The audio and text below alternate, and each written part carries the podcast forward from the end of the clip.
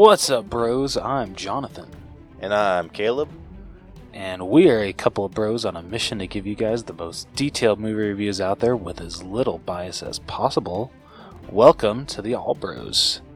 This week on the podcast, we got two items to talk about in 4K Spotlight. One being a Academy Award nominee. Uh, we got a, uh new trailer to talk about in Through the Wall, which me and Caleb are both stoked for. It's looking so so good. Uh, and then after that, we'll be moving on to our headliner of the evening, which will be our the the the the, the which will be our breakdown of Creed Three. So Caleb, what do you say we get started? I say let's frickin' do it. Yeah. Hey guys, I'm Crash, host of the podcast Crash and Taz's Movie Seller. On our show, me and my co host pick a new movie each week and rate each movie on a few categories that we think are important to making a great movie. After we rate the movie, it gets a final rating, and that lands it somewhere on our seller scale, where it will get labeled as either a well, premium, or a top shelf film. Catch us on platforms like Spotify, Google, Amazon Music, and more. And don't forget to follow us on social media. On Instagram as Crash and Taz Movie Seller. It's Crash, the letter N, Taz Movie Seller, with underscores in between each word. And on Facebook, Crash and Taz Movie Seller. Uh, where you, as a listener, can suggest movies for us to rate, and also give us some constructive criticism to make the show more entertaining. Overall, don't forget to follow or subscribe, and rate and review us, and get ready for an entertaining show with us. See you guys then. All right, jumping right into 4K Spotlight, even though none of these are on 4K. That's kind of the funny thing.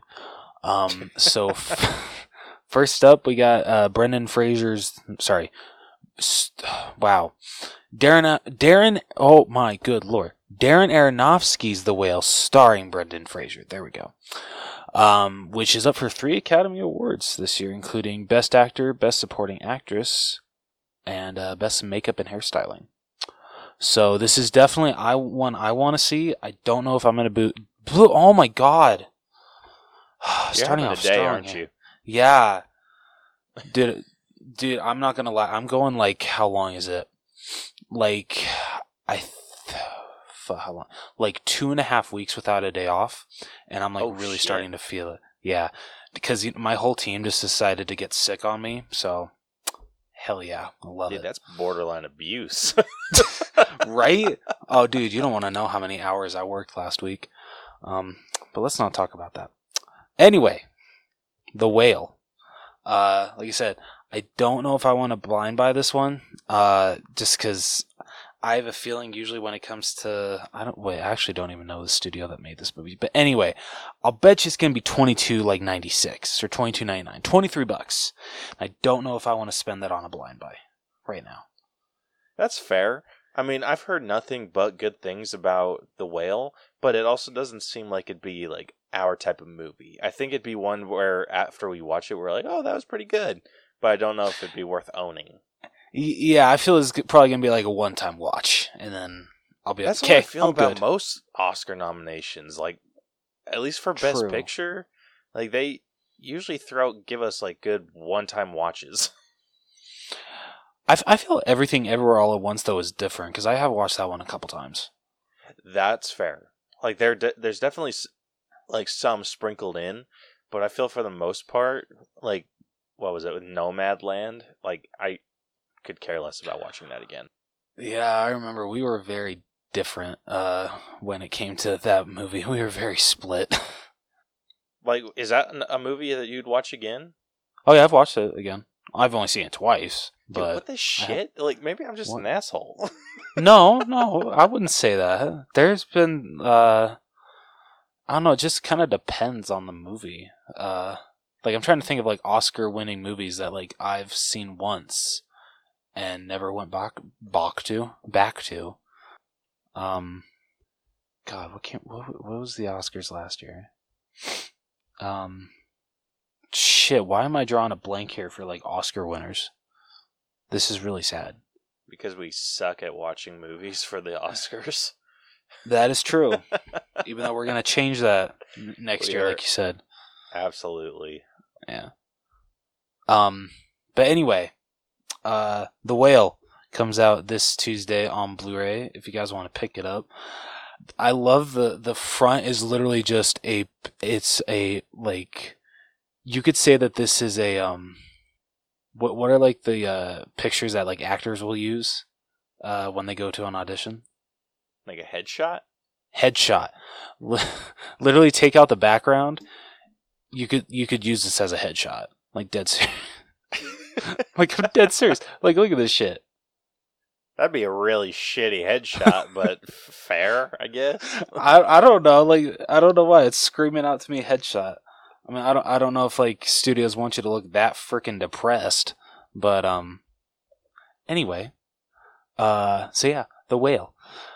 Uh, next up, uh, coming out this Tuesday is the uh, Tom Hanks movie A Man Called Otto, which was not Oscar nominated, unfortunately.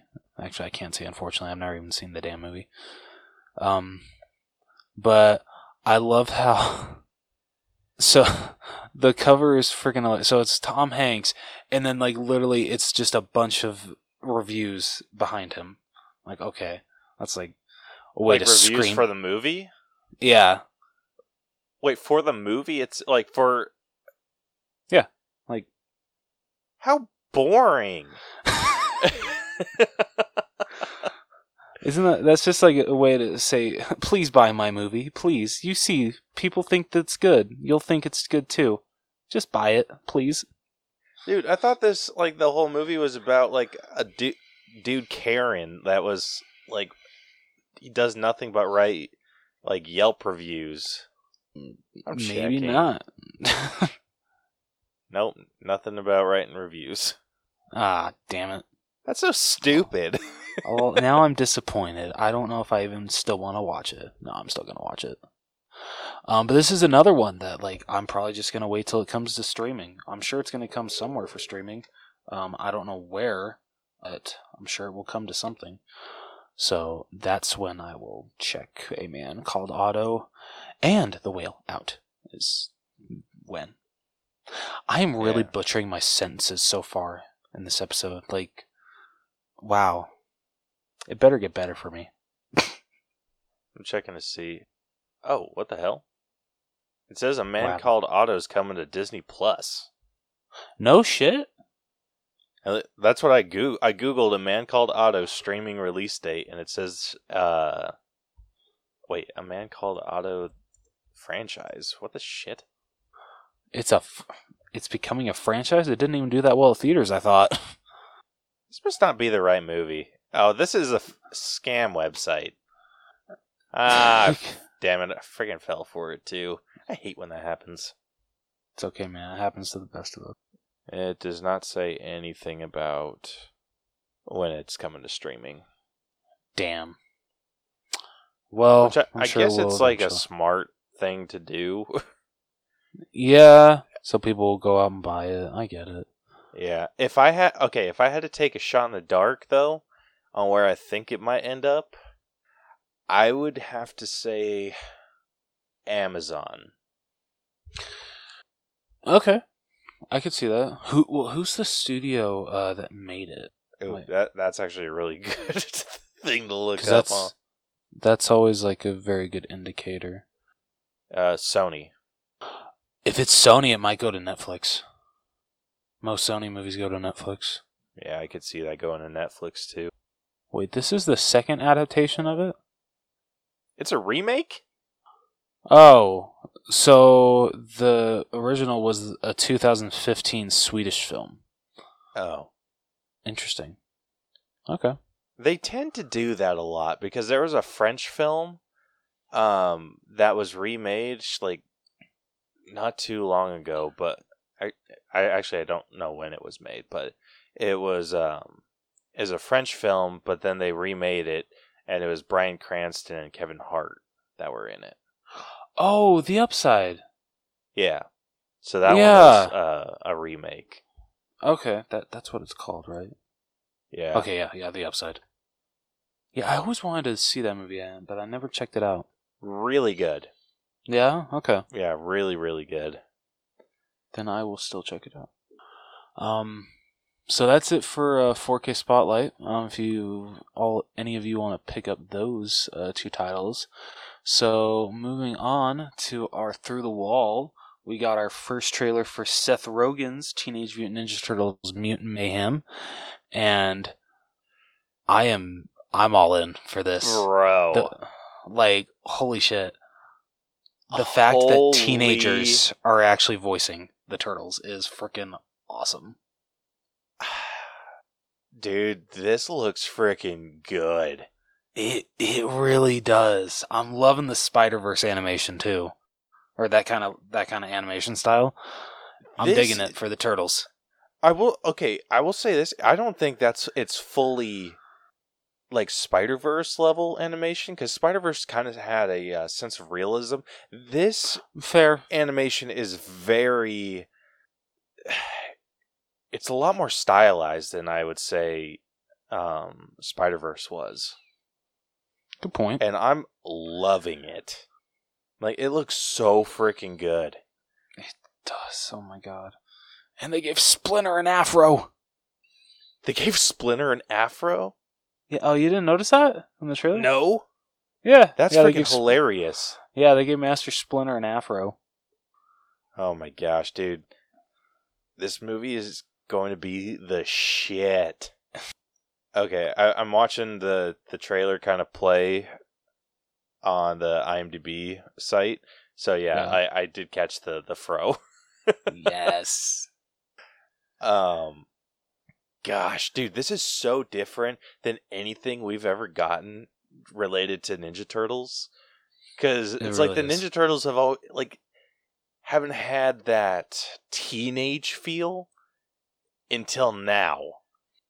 And it works so freaking well. It works way better than I thought it was going to. Right? Yeah, that freaking the the scene where they're just goofing off uh, on top of uh, that building, just filming each other, throwing freaking ninja stars at watermelons o- over each other's heads. Like I'm just like, yeah, that's something teenagers would do. I love it. Oh, absolutely. like, oh my gosh. Dude, this movie's going to be the shit. It is, and dude, the voice cast. Oh man, the cat, holy balls, dude. This cast is going to be ridiculous. Yeah, freaking the the one that like stood out to me right when they announced it, Jackie Chan as Master Splinter. Dude, Like- can't- you say perfection?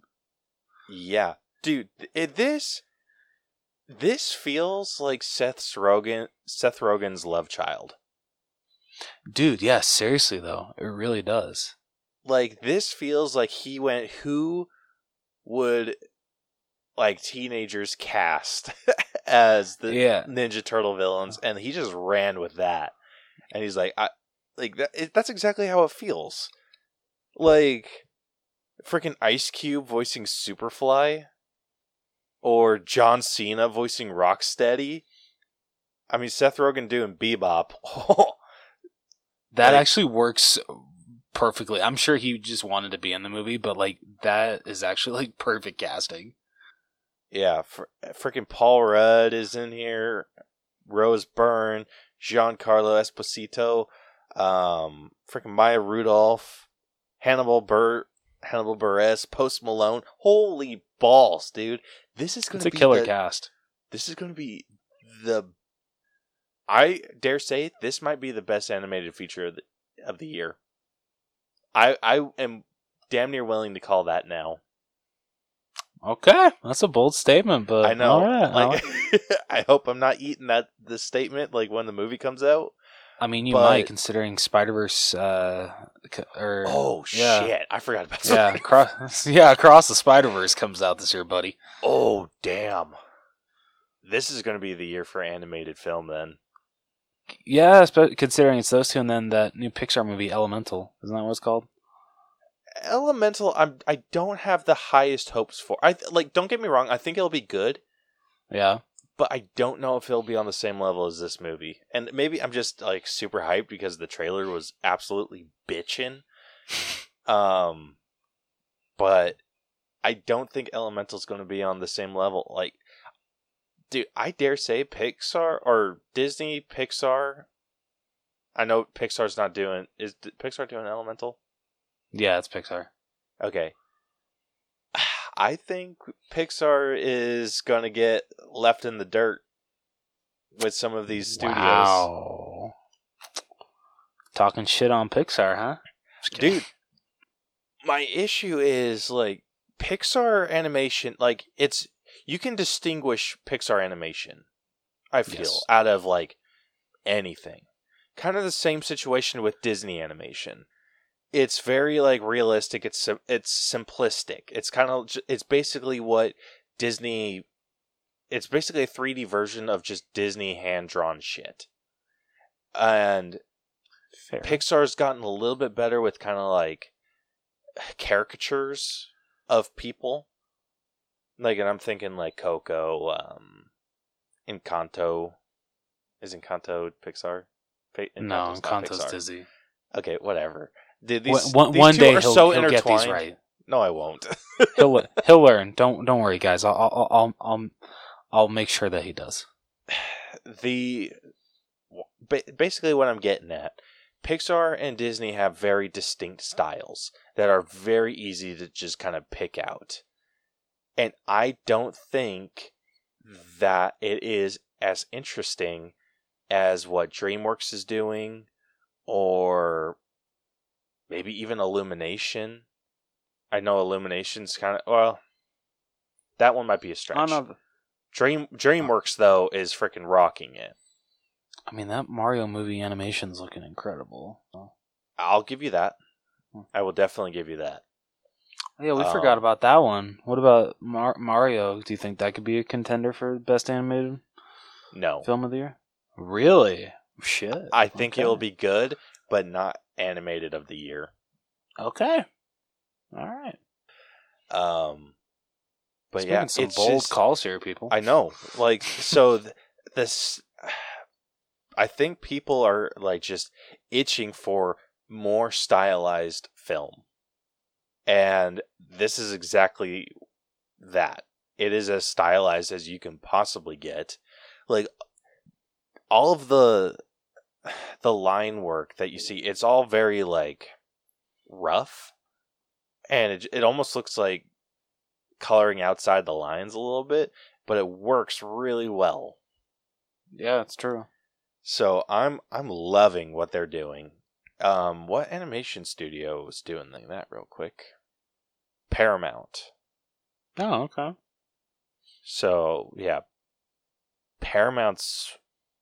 This might be something that blows Paramount up, at least in terms of animation. I guess we'll find out in August. Yeah. Um, I am extremely excited for this movie. Or actually, it's just distributed by Paramount. That's not the Oh. studio. Okay. So it's it's showing. Pa- oh, Paramount Animation. I didn't know that they had their own animation division, but cool.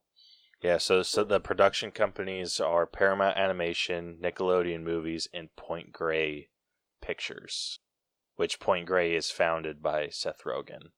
Okay, cool. So I am extremely excited for what this movie is going to offer. Um, like we said, the cast is off the hook, um, and the kids that they chose to play the turtles, like we have. There's only one that I actually know. So I don't know any, so um, so Donatello is voiced by Micah Abbey, who has been in a lot of Disney stuff. oh, okay. Um, he was he was in a lot of episodes in this show called Cousins for Life on on Disney. It looks like Disney. I'm not sure if it is. It might be Nick, but it, it look it's like sitcom esque. Hmm. Um, the rest he's it's been like super small parts. Like he was in two episodes of Grey's Anatomy, one episode of three different shows. Like he hasn't been in a lot. Okay. Um, so this is gonna gonna be something that I think blows up his career. Like this is gonna be super good for him. Um, Mikey is going to be voiced by Shamon Brown Jr., who has only been in one show, and it's called The Chi. Never heard of it. Uh, it's a Showtime movie That or explains it. show, not a movie show.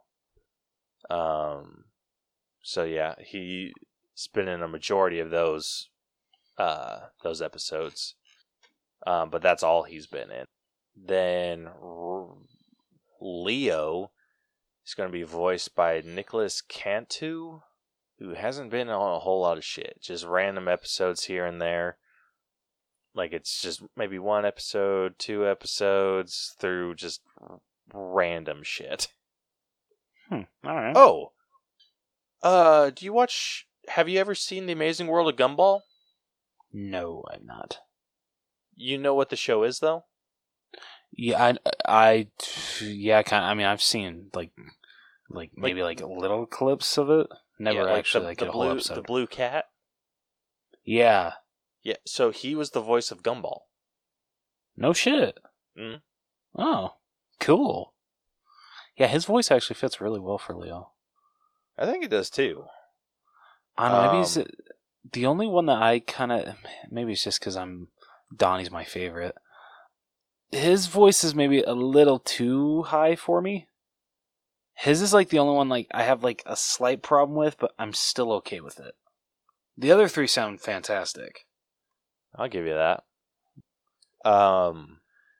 Anyway, then last up we got Raph, who's going to be voiced by Brady Noon, and you should know who that is.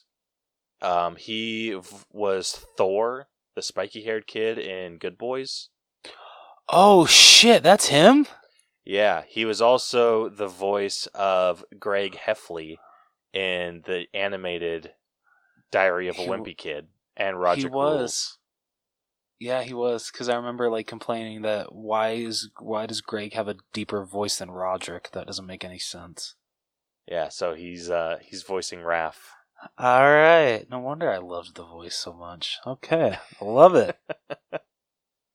Kid's Yes. actually pretty good at voice acting. Yeah, he's a great voice actor. At least from what we got. yeah, So I I do hope that they stick with the typical hierarchy of the turtles where Leo's the the leader. It kind of seems like it's going that route because Leo wasn't like actively participating in the shenanigans that all the other turtles were. that is that is like- very true. It kind of seemed like oh, as leader, he needed to go be like a supervisor. yeah, that's true. Well, and also like the ending when they're talking to April about the whole um, what does she say? Um, goo, but then they're just like, uh, I mean, you could say it that way, but we like ooze. It just rolls off the tongue better. Yeah. Wasn't like Leo like you could like he was like straight up at the front of the pack and like the other three were kind of like a little behind him. So I feel like they kind of know that he's he's the main one. Yeah. he's the man in charge, but I which like is I how it should be. Oh yeah, absolutely. Like Leo's always kind of been the perfect leader. Oh yeah, TM. If you guys disagree, the, whenever someone says, "Oh, I completely disagree," you know, Raphael should be the leader. I'm just like, go watch TMNT. Go watch TMNT.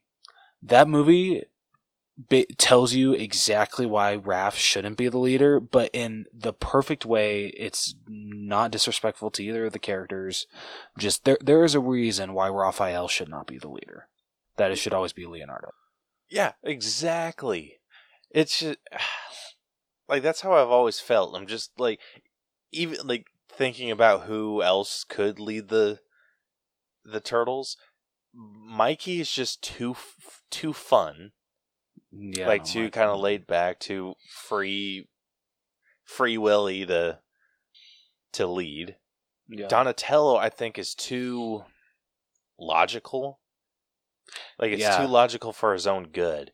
Where it's like maybe it would become more of a. He'd be a bigger problem. I think, Yeah, like making the true. decisions and trying to analyze every little thing before he like attacks, and it just end up not working out very well. And then Raph has anger issues. Yep. So it's like Leo's just kind of the natural leader to He's- that. So He he's the most mellow headed out of out of all of them. yeah, absolutely. Like even I think even in the adaptation that they had where it was like Raph was leading, like from what I've seen, Raph's pretty Uh. hot headed in that too. Yeah. Oh yeah. Rise of the Teenage Mutant Ninja Turtles.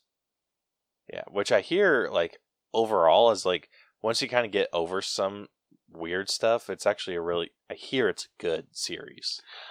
Yeah, and dude, the theme song is a freaking banger. Like that is one of my favorite theme songs of the whole franchise. Oh damn. Yeah, have you heard the theme song? I don't think I have. Okay, you, you got to listen to it after the, after this episode. Actually, I'm going to take or pause it real quick and listen to the the theme song. All right. Okay, that was a that was a banger. right? It's so good. um, dude, that had like everything.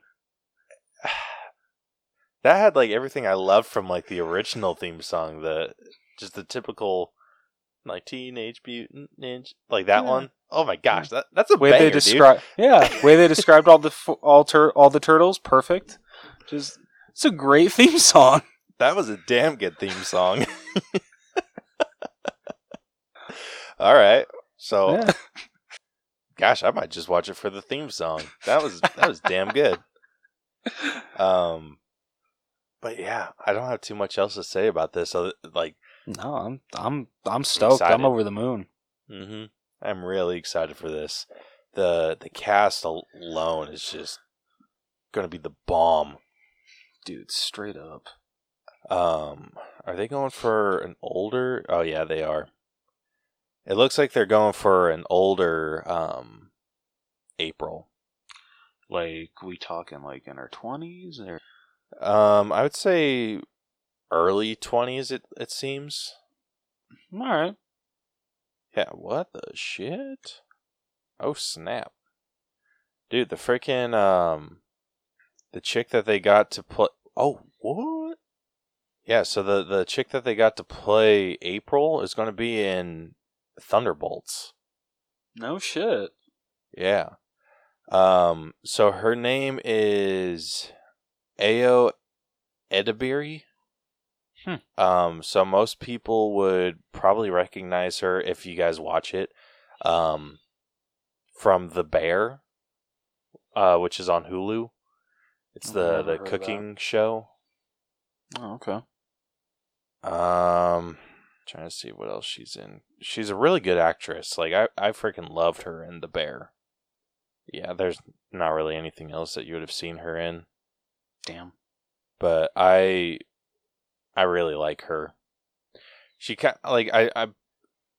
It'll be interesting to see how old April ends up being because she does have a voice that sounds a lot younger than she is. So I mean, it, they could take it either way, like make him the same age as the tur, make her the same age as the turtles, or older, like whatever they end up doing. Yeah. So, like I said, nothing but excitement for this movie. Agreed. Um. Well, that's what we got. F- all that we got for through the wall. So, what do you say we move on to our headliner of the? I say let's do it. All right.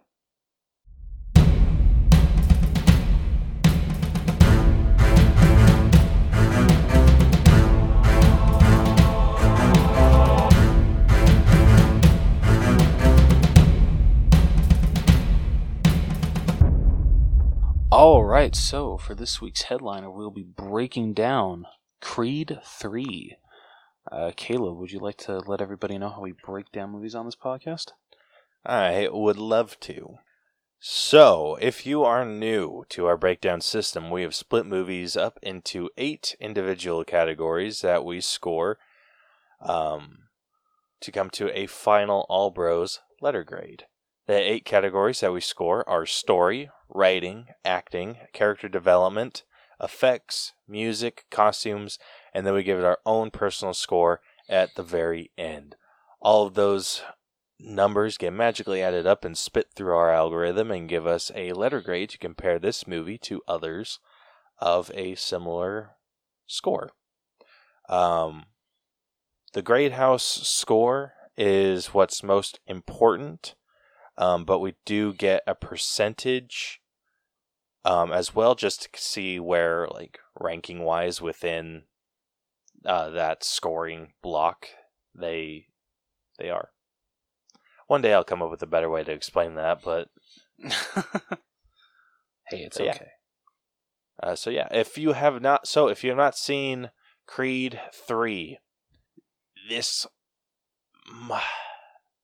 honestly, I don't hundred percent know if you have to see the other two. Y- y- you know what? I was thinking the same thing. Like, because they kind of give you a refresher. A little bit. Yeah. So I mean, definitely go see the first one at least. Yeah. Um, the second one I feel is a little too much of a Rocky movie, so I think that one can be skipped. The only thing that I think would confuse people because Oh, is the freaking because uh, what's his face? Victor comes in. yeah, Victor Drago. Yeah, that's like the only thing I can think of that would people would be like, where the hell did he come from?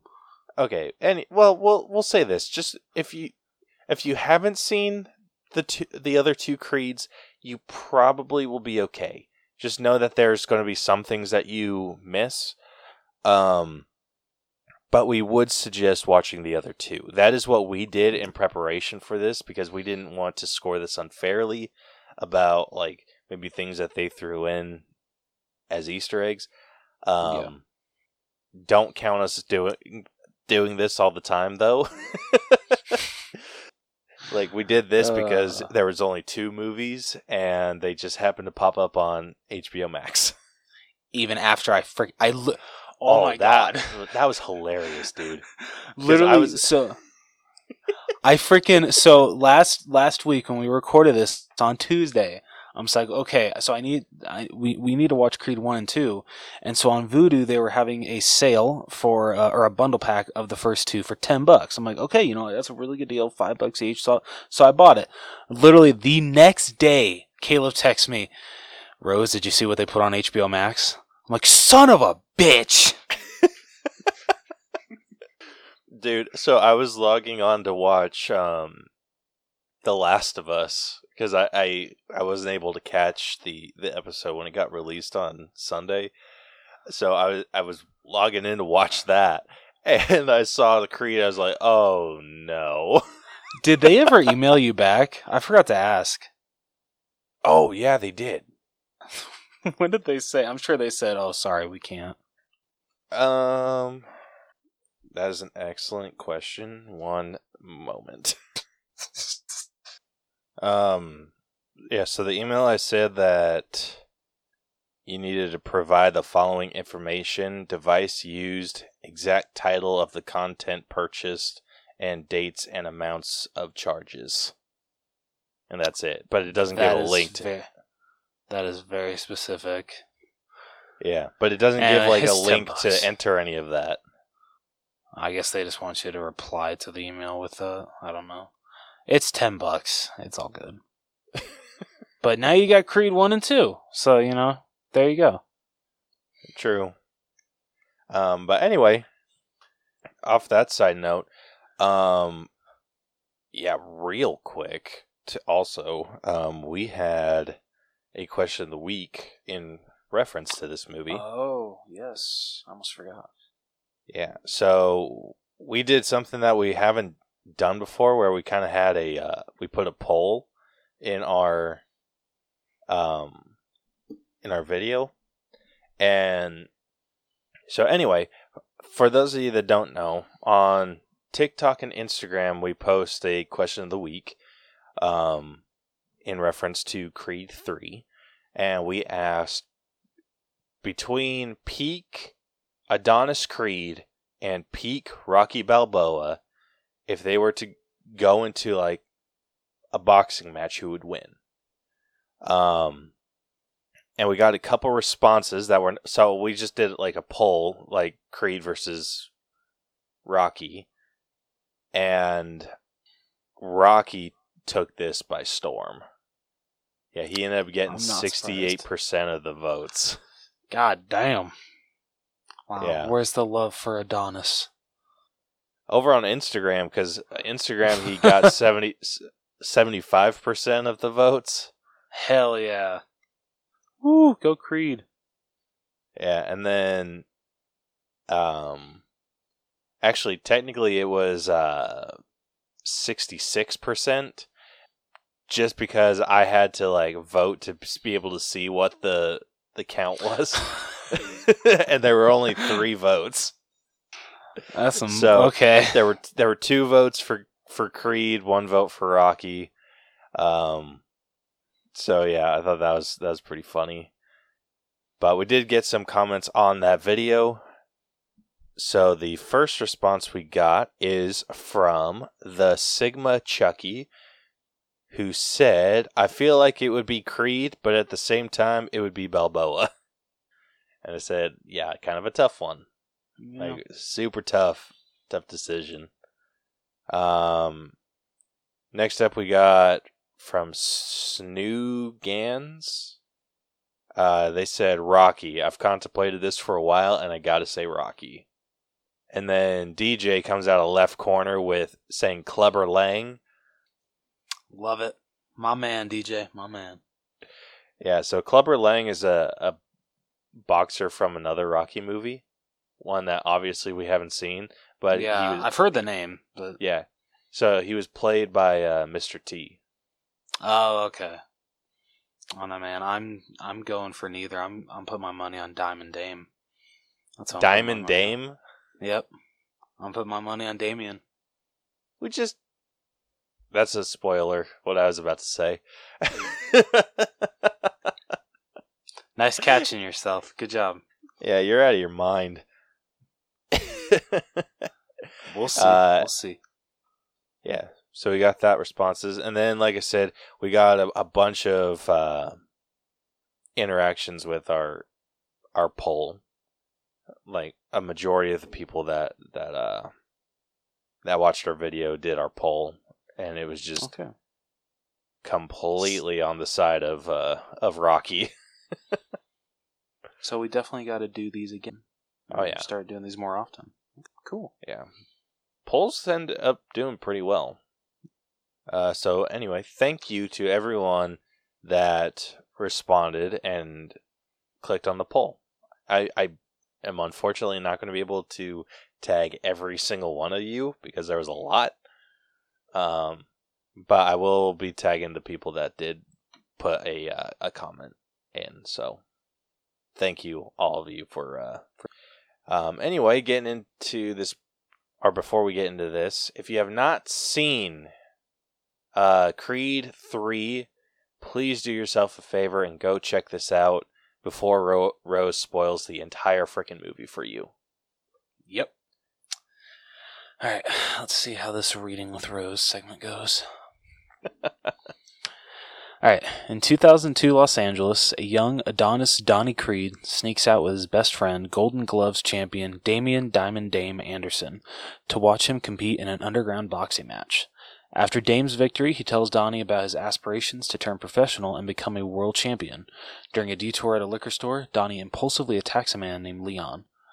In 2017, Donnie fights and wins in a rematch against Pretty Ricky Conlon, newly released from his sentence and working his way back to be a contender for a championship fight. Donnie retires from boxing to focus on his wife Bianca and their daughter Amara. Three years later, Donnie runs Delphi Boxing Academy with his coach Tony Little Duke Evers Jr. and is promoting his prodigy. Uh, sorry, and and is promoting his prodigy, world champion Felix El Guerrero Chavez, in a match against Victor Drago. Due to her hearing problems, Bianca forgoes performing and becomes a successful producer, while the two keep watch over the declining health of Donnie's oh my god, adoptive adoptive mother Mary Ann. Amara aspires to become a boxer like Donnie, which gets her in trouble at school for punching another student. Dame reconnects with Donnie after getting out of jail, to whom he shares desires to continue his boxing career. Donnie reluctantly invites Dame to the gym to spar with Chavez, however, his aggressive style draws scorn from Chavez and Duke. Dame later visits Donnie's home, where he meets his family and shares about their time together at a group home, which Bianca has never heard of. Privately, Dame asks for a little shot against Chavez, citing Donnie's previous one in a million shot, which Donnie refuses. At a party for Bianca's. Sorry.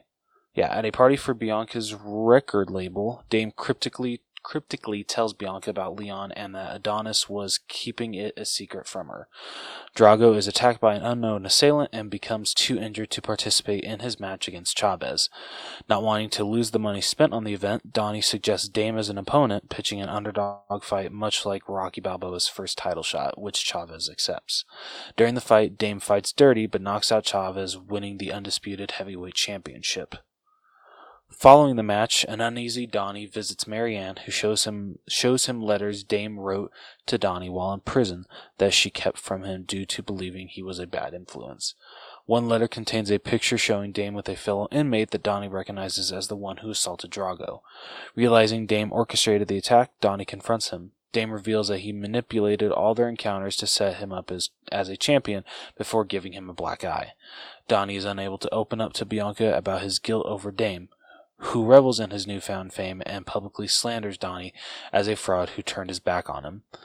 Marianne suffers another stroke and dies. After her funeral, Donnie confesses to Bianca the truth that Leon was the abusive caregiver in the group home he and Dame lived in before he was adopted.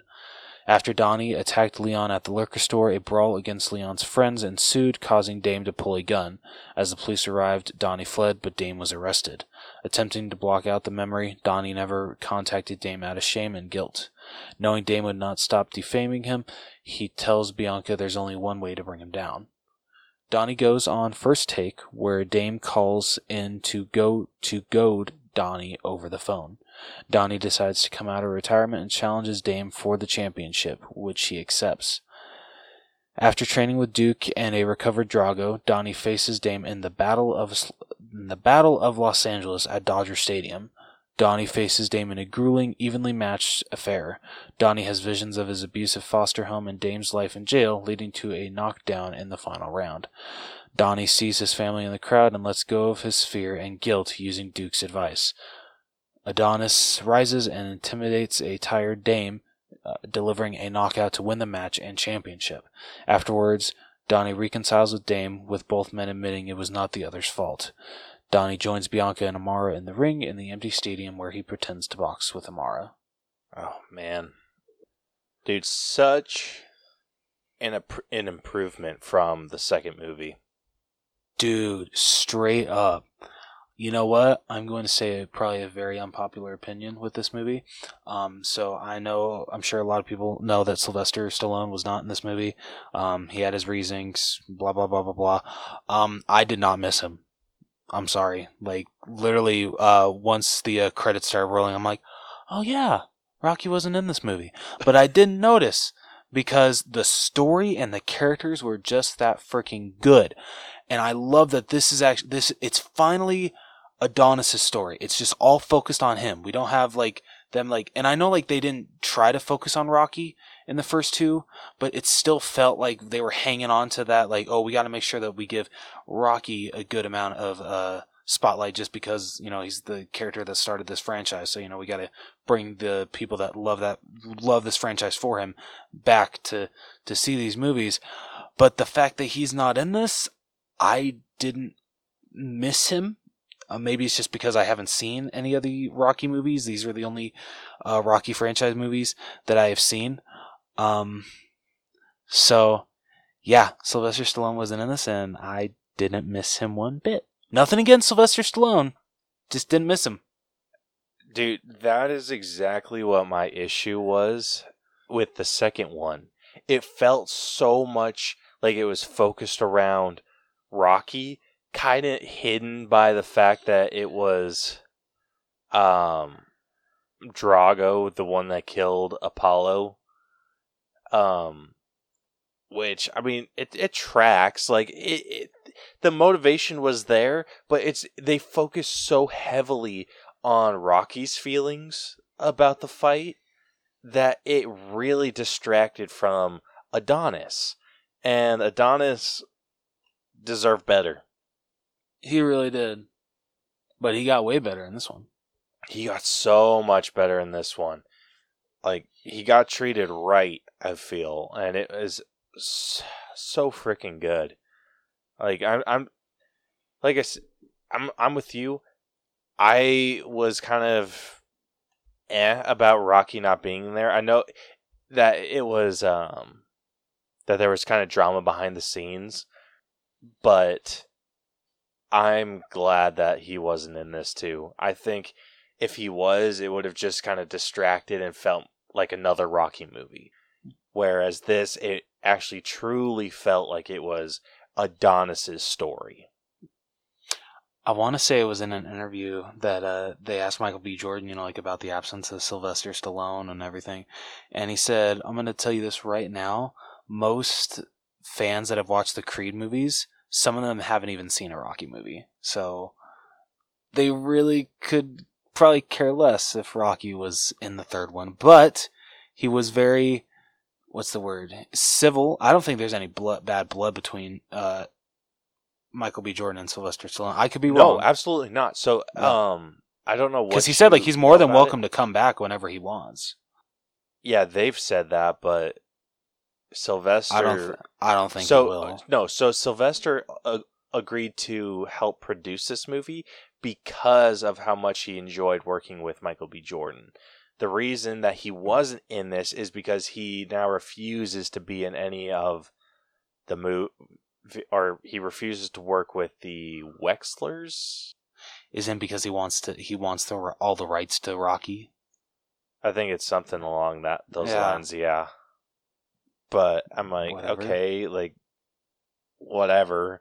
But again, it's just I don't I don't think it, he needed to be in this one.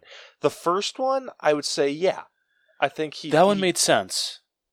Oh yeah, like that one definitely made sense. Like it, it tracks exactly like his motivations there.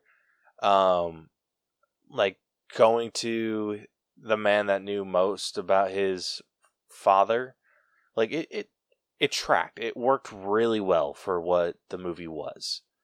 Um, it wasn't until it was the second one that just, like I said, felt a little too rocky for me. No, I agree. Uh, Adonis really takes uh, a s- what's the word?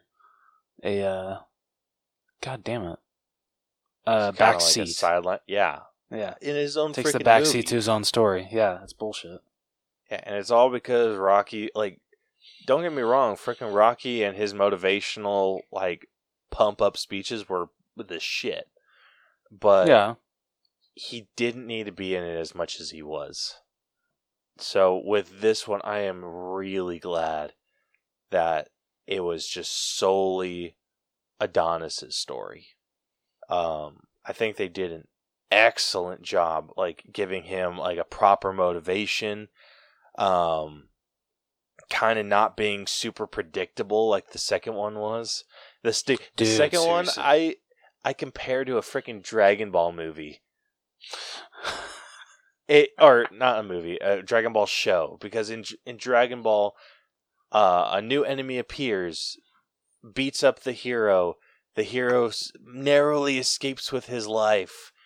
He then turns around and trains super hard, and then comes back and defeats the the bad guy in a, like a in a just I don't know how to explain it, but just comes in and defeats the enemy that previously beat him up, and everyone cheers and blah blah blah. Like freaking, it's just so formulaic, and that's exactly what they did.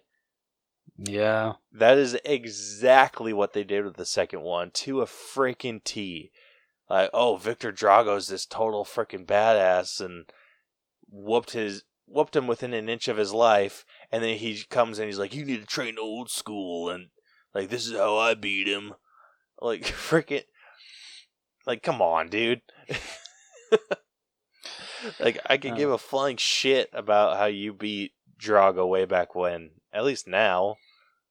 So I did appreciate um that in this one they brought um Victor back, um and it like kind of like took me back for a minute, but then I'm like, Wait, the the the only reason that you know Victor was fighting was to you know make his for his dad to love him to make him happy. Like he was only in this because he knew the story between his dad and Rocky, so you know he wanted to help his dad out. There was no bad blood between him and Adonis. Oh yeah, dude, it, and I think that dude did amazingly well at like showing that. Oh yeah, like even in the second one like he he was throwing his gloves up like he was tr- trying to be super respectful and everything it was adonis that was being a freaking dick yeah, seriously, yeah, and yeah. If you come on, if you don't touch gloves, you're a freaking asshole. Yeah, that's just like a, a super disrespectful move Like honestly, if I was Victor and he didn't do that, all right, all right, I'm gonna knock your ass out and I'm gonna enjoy it this time, buddy. yeah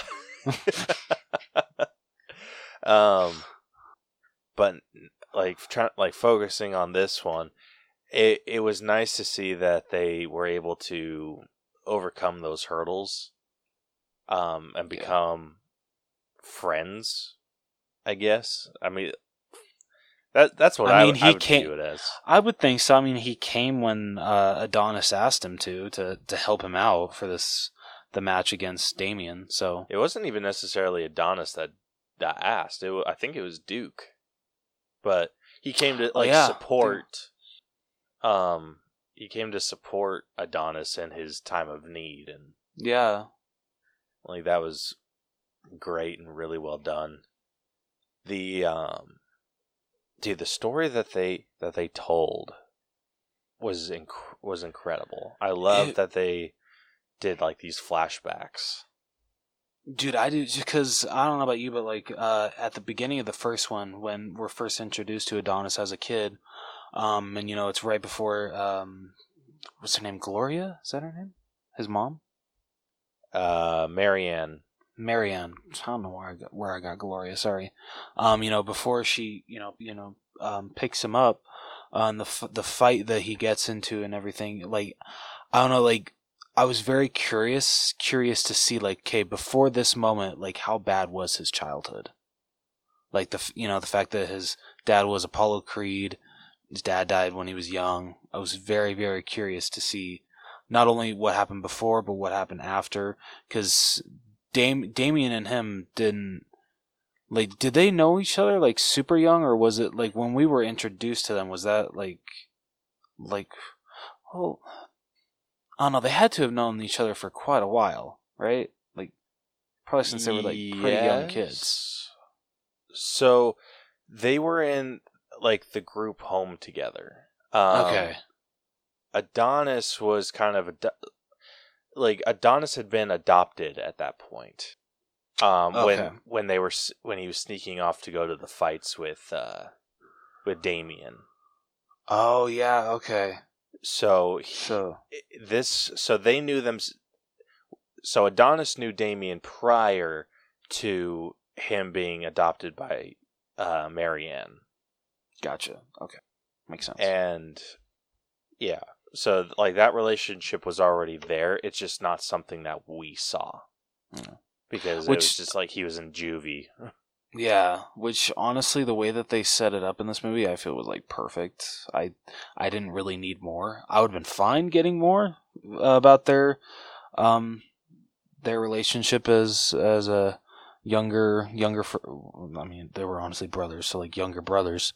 Um, but I'm okay with what we got. Like they they told us what we needed to know to understand where each each one was coming from.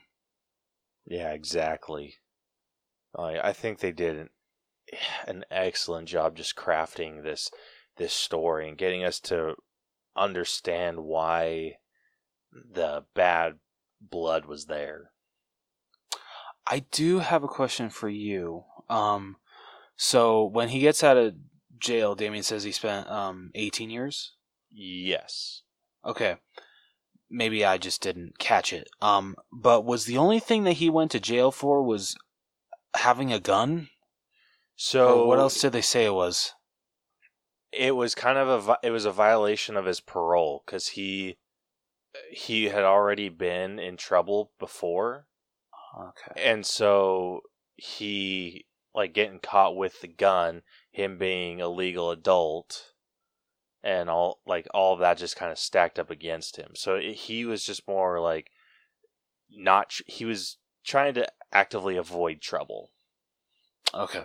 All right. that makes more and so when that came, when that whole situation came up, it was just they caught an eighteen-year-old pulling a gun on someone with two witnesses, and just shitstorm, just an Okay. complete and utter shitstorm. Okay, that makes more sense.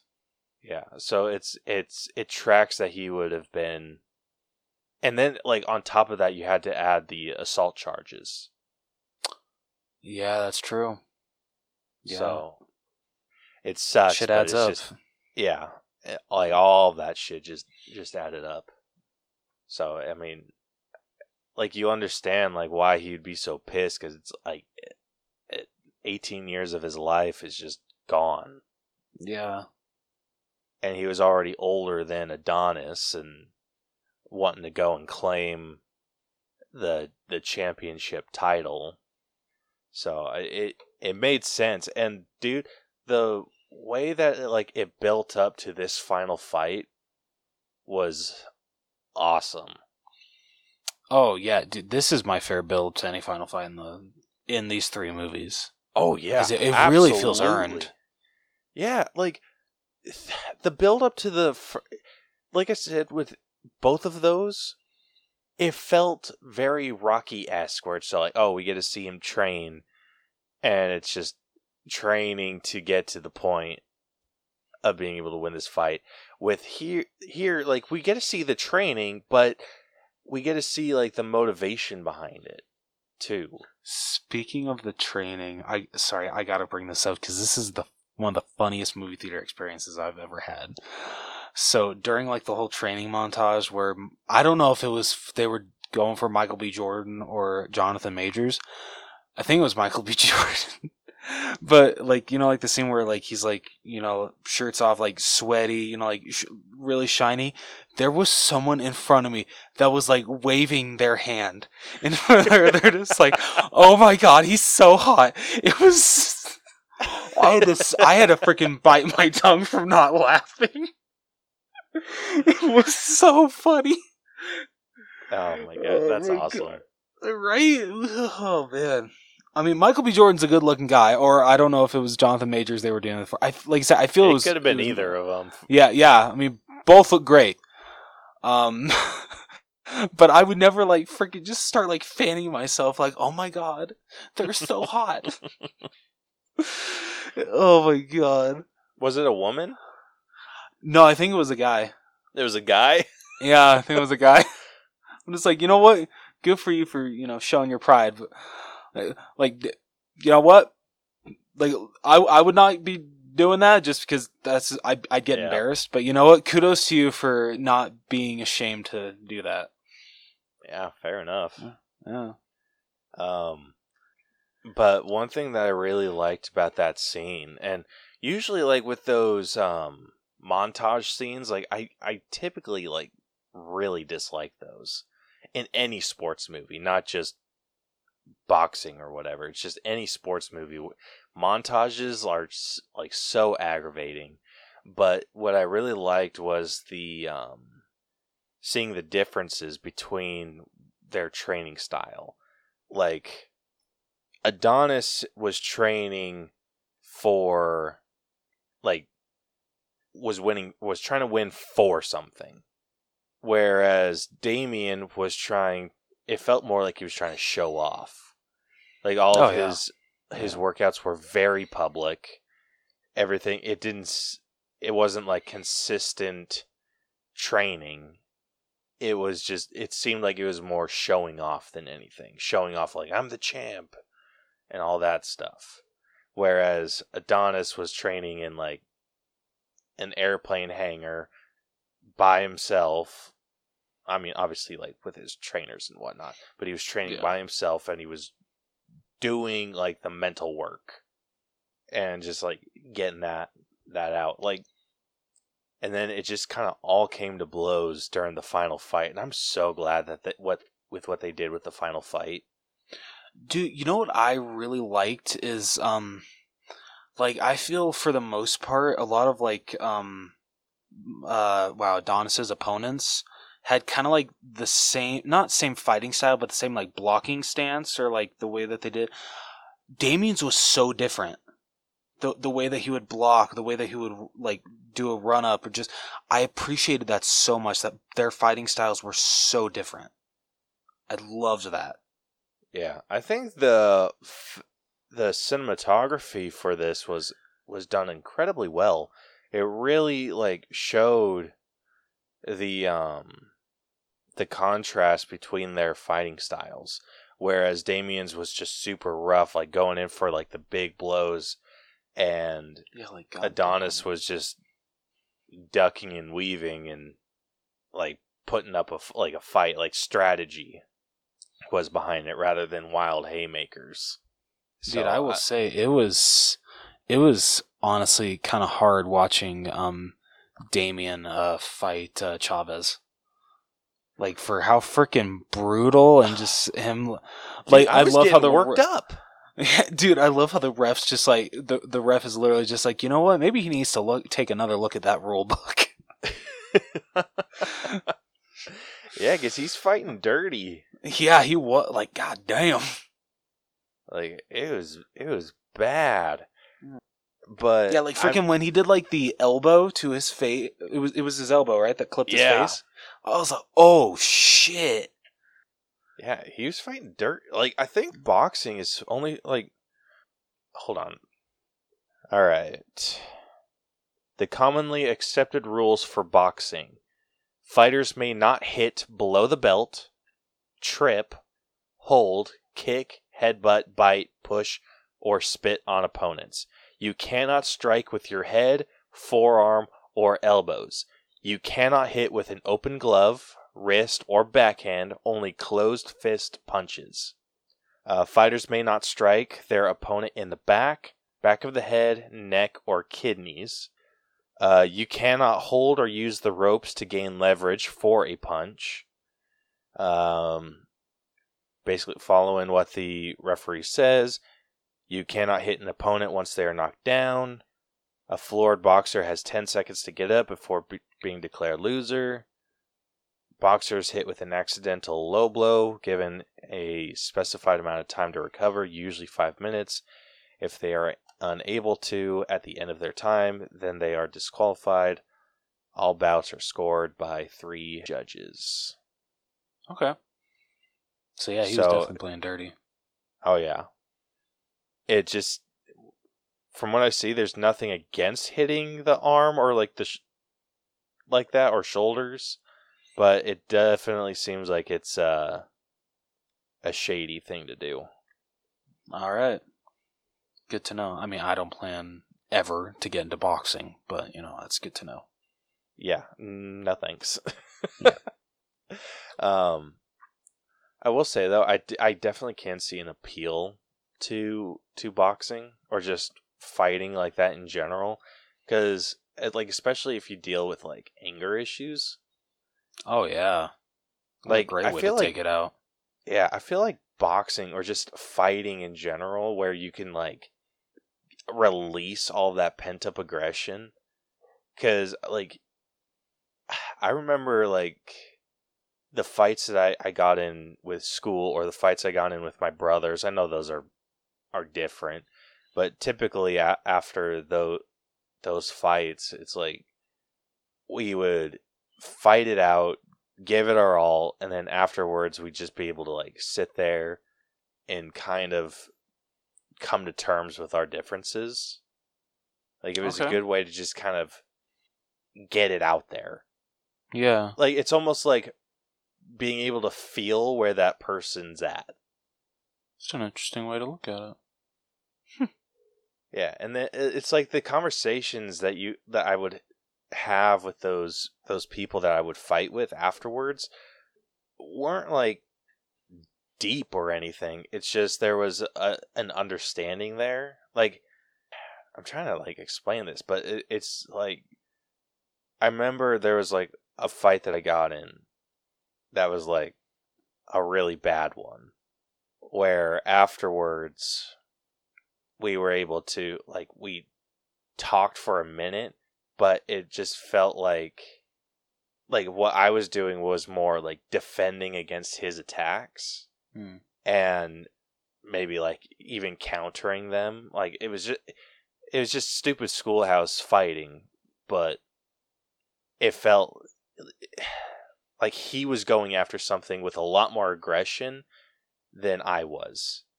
And I was just more like trying to keep him from hurting me. Hmm. And then it just kind of afterwards like you could kind of like still sense that that he he had a built up anger within him Yeah. that I wasn't holding. okay. But then there's also been times where you could tell that there was like a mutual anger. Like it's it's just I think I forget like where I heard it, but fighting someone I think is the best way to figure out who someone is. Cuz I mean I like that. because you get to see like do they fight dirty do they have some sort like sense of honor about them like are they going to freaking just like pop you in the nuts and beat the shit out of you like you can you can always kind of tell who someone is based on how they fight or what they're they're holding up like if like if it just kind of starts off like light light hits and then just kind of gets more aggressive and like you can sense all that within a fight. And i think that this movie showed off those feelings really well where adonis was more kind of defense ducking dodging trying to get out of the way and showing that he has an affinity to to run away or that's how he felt that he's a coward that runs away. And then Damian who's just holding all of this anger in and you can see it just come out with every punch that he throws. Like you can see just the weight behind it.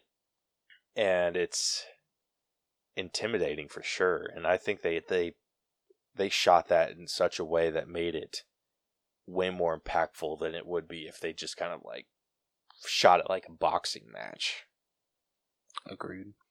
and I think showing that they were both kind of viewing things the same way, where like Adonis was sitting there staring at Damian, seeing the 18 year old version of him, and then Damian doing the same thing, staring back at Adonis and seeing the kid version of him, and then they just boom go right at it again, and just that, like the meta metaphorical fight that we see where it just you can see that they're giving their all and they're getting thrown up against like these hurdles like with Adonis getting thrown up and the the um the ropes getting turned into like chain or a like a cell block like a jail cell or whatever. It's just it was freaking interesting as hell to watch and I freaking loved it but anyway what do you what are you sitting at with uh story For how much I just enjoyed this this story, just that that it focused on uh, Adonis, didn't mention Rocky at all. I don't think they did. I don't think I ever heard Uh, they mentioned him a couple times. did. Oh. Yeah, or referenced him. They said his Oh. name once, and I think they made a reference to him later. Okay. But no, like like the fact, like I said, like to me he wasn't missed. Like I'm glad that, and like I said, it's nothing against Sylvester Stallone, but the fact that this was truly Adonis' story, um, him having to deal with his past, just everything that was thrown at him uh, this time around was done so well, and it was such a great story. Um, so I think I'm sitting at like a, I'm gonna go 93. Nice. I was around there too. I'm actually sitting at 92. Okay. All right, moving on over to writing. Is it just me or when? Because I gotta when when this movie comes out in 4K, I'm I'm buying it. There's no doubt. But I definitely gotta make sure that the subtitles are on because whenever they have those mouth guards in, I can barely understand a word they're saying. Dude, that is the one thing that I missed from the other two because I was able to watch them with subtitles. right? Same here. Yeah, Whenever they put their mouth guard in, I'm like, God damn it! Well, now I'm not going to be able to sta understand what the hell you're saying. I'll try, but it's going to be hard. Yeah, like it, when I I'm going to definitely rewatch this with uh with subtitles because like it got real difficult to understand sometimes. I'm just like, good hell, can you just like take it out for a second? Oh but I mean, that's not a writing issue by any means. no, That- just that's I, not even an issue with like the movie in general. It's just like one of those annoying, like, gosh damn it, wish they would have thought this through. yeah, but I felt like writing would be like the only part that like would make sense. yeah. I mean, It's not. It's not even a I- gripe. I have ju- a hard It's not a time gripe. I just want to bring it up. yeah. It. I I'm uh, completely on board with you. It was really difficult to understand sometimes. But I mean, honestly, I feel the writing was just as strong as the story. It absolutely was. Like it was incredibly written. Like like I'm I'm really happy with how they handled th- the conversations that Damian and Adonis had. Seriously, were done so. Especially uh, their first uh, interaction together after all those years. That was done so tastefully. Oh my gosh, dude. And it was it was weird because it's like you could feel that tension when they were just kind of sitting there like you could feel how awkward it was. Yeah. Well, yeah. and then like like anytime that they talked like i, I kind of found myself like just feeling really tense until the last conversation that they had and i kind of felt a little bit more at ease. I was the same way. like they they did so good with that. I don't know what the hell it was that they did but it you could just feel it. Like feel how those conversations were going. Like the first like the first one you could you could feel like it was just an awkward tension and then kind of the same deal when they were like uh eating at his house. And then once he'd won the title and was at the beach or, or whatever doing his thing like partying it up and kind of exposing himself for like like what he was doing and like you could feel that betrayal from Adonis. And you knew just like oh man like something bad is happening and just you could feel just that sunken feeling in your chest and then at the the end when they have that that final heart to heart and that sense that they're moving on from each other again you can feel kind of all that tension just kind of is gone it's just Yeah. at a total calm Oh, dude, I was so afraid that um they weren't gonna make amends. Once the once the fight was over, I, I, I was scared, but I'm glad that that I mean I'm sure people will think, oh well, that's just so stereotypical. Of course they were going to make amends. I don't care if it was, considering how much I loved both of these characters. I definitely wanted them to leave on right terms. I wanted them to make amends, move on from their past, I don't know if I would say that they made amends. I think they, I mean, I think they came to an fair. understanding, like just kind of understanding, like yeah, we like we were kids, we were just young, stupid kids. Shit happens, blah blah blah. But I think when they left, it was more moving on than anything Nah, like I. I don't think that they like reconciled where they were like back to being friends again. I think it was very much like. This this friendship has run its course and kind of like it it felt like a final goodbye to to Dame. Yeah, no, that's a good point. And it was just kind of that seldom just and like that heartbreak you feel when something like that happens, like that loss of a friendship. Oh yeah, it's never fun. sucks. I don't recommend it. Yeah, and like most of them just kind of like slowly fade out or whatever, but this one just was ended abruptly, so you could definitely see why that hurt was was there. And I don't think that was an easy decision or choice for Adonis or Damian to make, but No, it's one of those things it's like they needed to to make it. yeah, it, That it way. needed to be. So I thought that was really well done. Like those, how if I if it was a script, like I'm I'm I'm crediting the script for that, for those like conversations, because that was just fantastic. Um, hell, even the relation, the uh, the conversations between Adonis and Bianca were Oh, really freaking good. Oh, especially when he finally comes clean to her and just finally lets lets all of his emotions out. Such excellent writing. Dude, it is so good. And then, like, it was so interesting watching him train Amara, his daughter, like, with the fighting, because he's talking about all these things about, like, oh, you, it's not about power or speed, it's about control.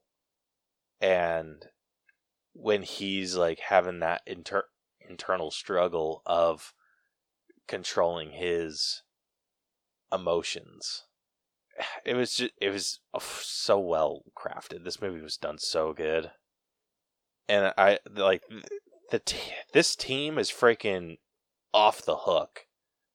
So the the writing credits for this, so Ryan Coogler wrote the story. Oh, And then the screen- me, was so good. Yeah, and then it looks like maybe his brother and someone else, Zach Baylin. What did he work on? Oh, he's so his only credits are uh, Creed three and Richard I've never heard of Richard. or King Ri- Richard. Oh, King Richard. Okay. Yeah, sorry. Good, Um. In Coogler. See, he's okay. So he wrote the screenplay for Space Jam: A New Legacy. All right, he definitely was able to uh, come back from that with this. he did a lot better with this. So, I mean, I think I think they did a, an amazing job with the uh, with the script. So, I mean, I'm right with you, giving it basically the same as writing. Yeah. Like any issues that I had were just kind of like normal conversation stuff, and that's not really a big gripe. Yeah. All right, moving on over to acting, we have Michael B. Jordan, who played Adonis Creed, uh, Tess Thompson, who played Bianca Creed, uh, Jonathan Majors, who plays Damian Anderson, uh, Wood Harris, who plays Tony Little Duke Burton, uh, Phylicia Rashad, who plays Marianne Creed, and then Mila Davis Kent, who plays Amara Creed. I'm very interested to see what how our top threes might differ. Because number three for me is Tessa Thompson. Loved her. I, I loved her in all three of these movies. Um, I mean, it's Tessa Thompson. She's a fantastic actress. Dude, she's the Um, freaking heart of this movie. Yeah, Like she really all three is. of them. Dude. Yeah, straight up. I felt she had a lot more to do in this one too than the second one. Um, and they even dove more into her character. I Dude, it. freaking get rid of Rocky. Yeah. I'm we sorry, we want to focus on the new characters. Yeah, I mean, get rid of him for the fir- like for the second. We saw him in the first. We're done. That's all we need. We just yeah. Um, but yeah, no, no, just like how uh, you know her dealing with her music career, how she had to you know take a step back because if she kept going, uh, would have made her hearing even worse, and she could have lost it sooner. Um, just yeah, she did such a great job in this one. Like like I said, as she did in the first two. Um, like I love her in this role. Uh, number two, I'm gonna give to Michael B. Jordan. Loved him as Adonis Creed. I always do. Bold, I know it bold, is. Oh, freaking statement, bro. oh, I, I know it is. I know it is. Um, loved him once again as Adonis Creed. Fantastic performance. Um, just the emotion that he's able to put into this character is is truly incredible. I feel this is the best like character that he's played in his career. Um, second would probably be um, That's Killmonger. another bold statement. In my opinion, I think this is the best character he's played in his uh, career, and I'm not even a like, and I've never even. This is the, my first introduction to the Rocky franchise, so I feel that's saying a lot. Considering, as you can see, I'm not that huge into boxing. Like honestly, if it weren't for Caleb saying he wanted to break this one down, probably never would have checked this one out or checked out any of the Creed movies. But I'm glad I did because yeah, Michael B. Jordan, fantastic in this movie, such an incredible performance, but I got to give number one to Jonathan Majors. This man is just such an incredible actor. I, what was it? Um, Ant Man and the Wasp: Quantumania was the first time I had ever seen this guy act. Well, wait, no, I'm sorry. No, um, Loki season one was the first time, and absolutely fell in love with the guy. Amazing actor, and in this movie, he was even better than anything I've ever seen him in. The the heart that he gave to this performance, the you you could just tell that he was a broken man for what he went through, being in 18 years in jail, his friend turning his back on him.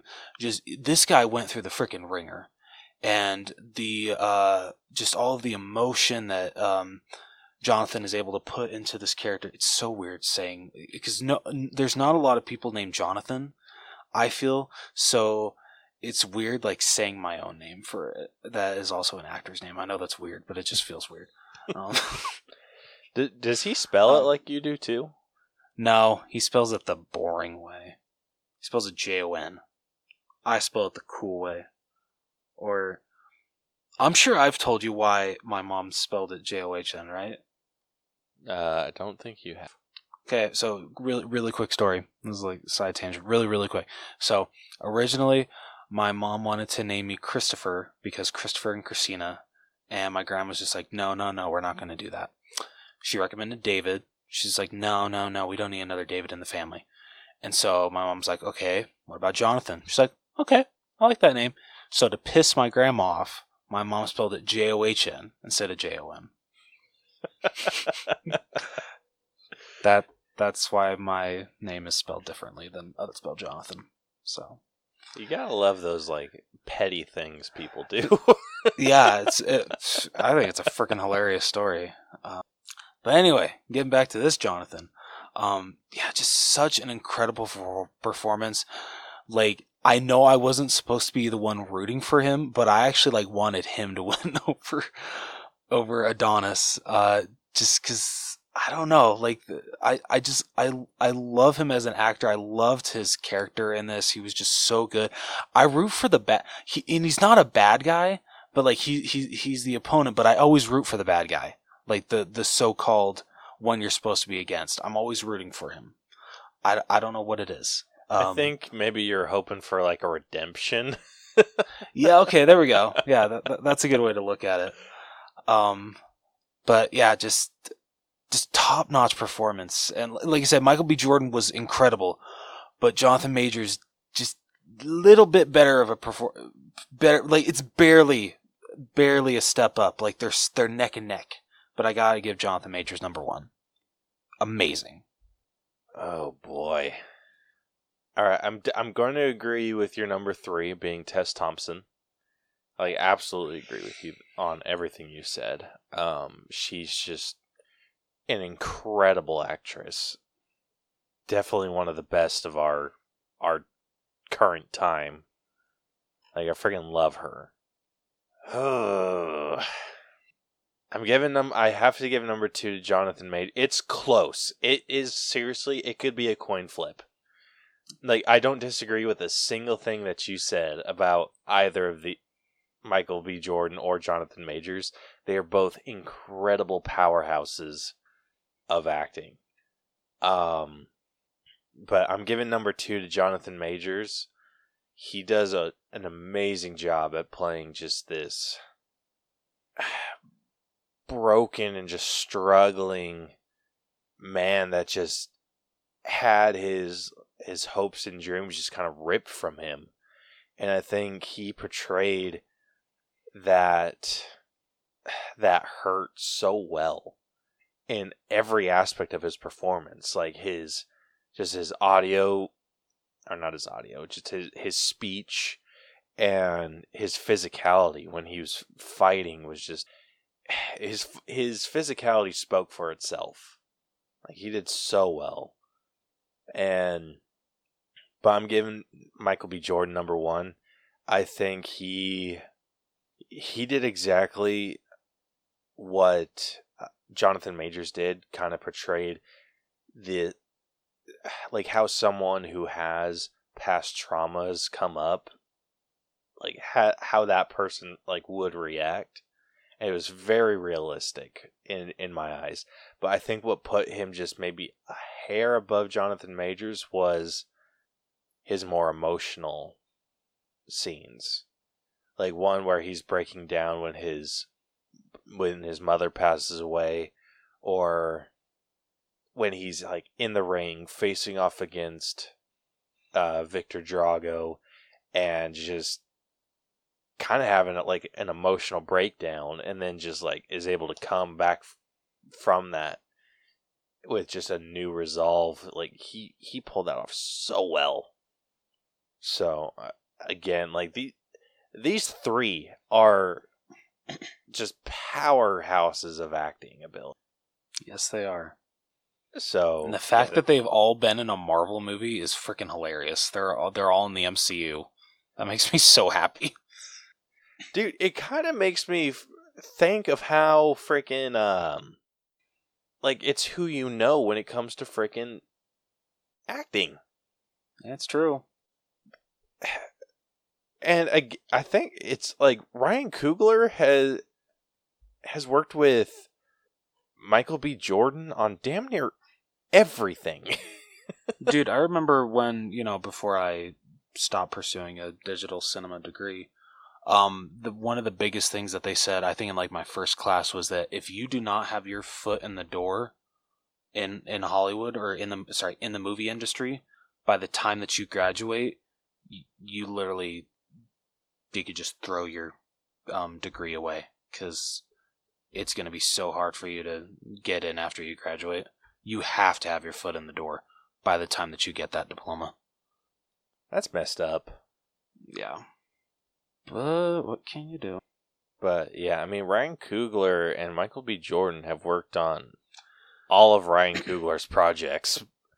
Like other I than mean, the that- shorts, like if you look at Mike or Ryan Coogler's um uh directing IMDb, he has 3 shorts and then it's Fruitvale Station which features um Michael B. Jordan, same as Creed, same as Black Panther, and same as Black Panther Wakanda Forever. Michael B. Jordan is in every single one of those movies. I love it. And then th- he's in a lot of freaking movies that uh that he's produced too. Like he's in Creed 2, he's in Space Jam A New Legacy, he's in Creed 3. Oh yeah, I've heard the whole freaking Michael Jordan joke. I remember that. Yeah, so I mean, I mean he's in a lot of shit, but yeah, definitely a, a who you know situation here. And you know what? I mean, not saying okay. it's bad. Like I'm not like Yeah, trying like, to discount his. Yeah, they're an amazing team. Like anything that Michael B. Jordan and Ryan Coogler work on together, I am absolutely watching. Yeah, sign me up. Like I didn't really have an interest in watching um, Fruitvale Station until I started realizing that like how well these two work together. So definitely, definitely given acting like a really high score because this was just powerful. How high though? Honestly, I think I'm like 90, 95. That's what I was thinking too. Uh, what are you thinking about character development? Uh, This is very, very solid. I'm assuming we're doing it on on Adonis, right? Yeah, absolutely. Okay. Okay. And Um, I so- couldn't agree more with you. Like they did so good. Like even like how we pointed out um how caleb pointed out that even if you haven't seen the first two creeds you can still follow along with adonis's story. And i think that's what i appreciate so much about this movie is that it gives you uh like what you need to know that is what happened in the past. But the emotional journey that adonis goes on in this movie from dealing with you know him having to come to come back from retiring uh, to dealing with the loss of his mom. Just shit is just thrown at him left to right. It's freaking ridiculous. And the fact that he's able to work through it all and get to the point that he is when we uh, get to the uh, end credits um, is just truly amazing of how strong of a character um, he is. And I've loved watching his journey um, throughout these three movies, and especially in this one. This one is my favorite uh, when it comes to his character development. So, yeah, it's. I'm really, I'm pretty freaking high uh, for character development. I don't know about you. I don't blame you in the slightest there. Like they they did exactly what they needed to do for the second. Like where with the first we get that introduction and just kind of ride that train of who Adonis is. This breaks down who he is to his core and then just builds off of that like so well. Like it, it breaks it like literally just breaks it down where he's living this super successful life, super happy life with his family and something comes into his life that just throws a big old wrench in there. And having to see him deal with that on top of his past traumas and everything else in between and like you see him struggle with like with everything. And he uses boxing to build himself back up. Like just to kind of tear him down, just like fix what needs to be broken or or what fix what what is broken inside of him, deal with that and come out victorious out the other side. Like it's such a good story. At least like based off character. And this is this is one if they were to announce that no more Creed movies were going to be made, I I'm bummed. I'd be bummed, but completely understand. Oh, don't be bummed. Michael B. Jordan already announced that Creed Four is definitely happening. Is it happening?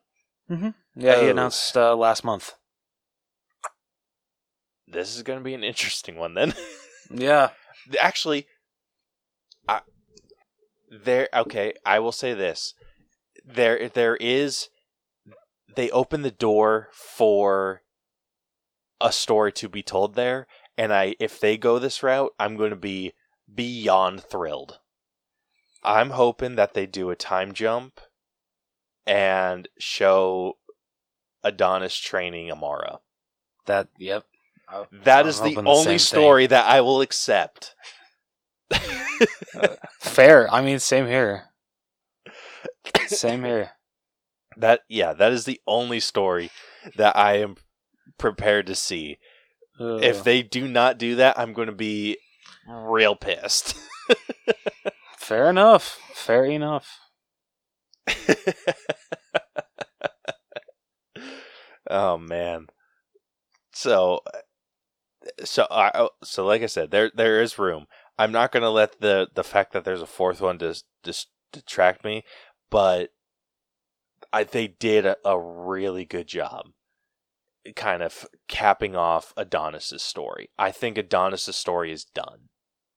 Agreed. Um, I think maybe, like I Oh, said, with man. with a fourth, I think there is some room, but I don't think he should be the focus. Yeah. I think it needs to be his daughter, and training her and all the shit that that can, struggles that he can deal with there. Yep. So I I agreed. I had to do it. I swear to you, dude, I had to do it at it's least like, once. I will drop once. out of this immediately. oh shit. So, I mean, character development wise, I think they did a fantastic job. They really did.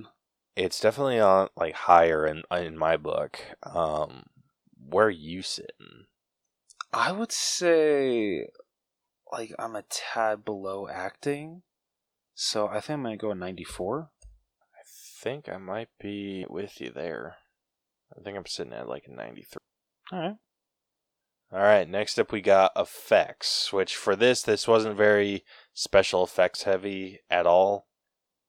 I don't think. I mean, this is just more stunt work and and whatnot.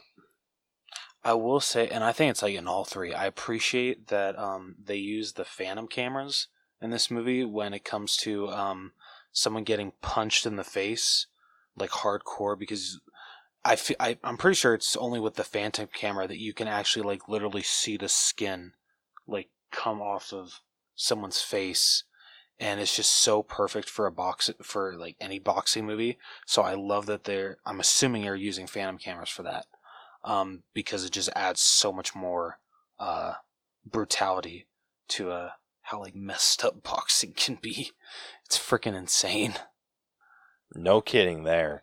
Like, dude, that freaking shot where they both were just wrecked each other across the face, Yeah. that was just picture perfect. right ah so good but also ow yeah, boxing looks like it sucks. Seriously. Dude, especially whenever like someone goes for like the freaking ribs, I'm like, oh yeah, that's one of the biggest reasons why I would never do that shit. F that. yeah, dude, I, I I feel like I I talk a big game. I don't know if I could handle getting punched in the in the gut.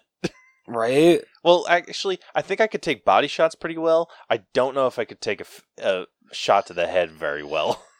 Alright, we're gonna test this when I come out next. we're gonna we're gonna have an all bros boxing match. We're gonna film it. It's gonna be awesome. So Do not even guys. attempt like that is something we like say that that's something we're gonna do.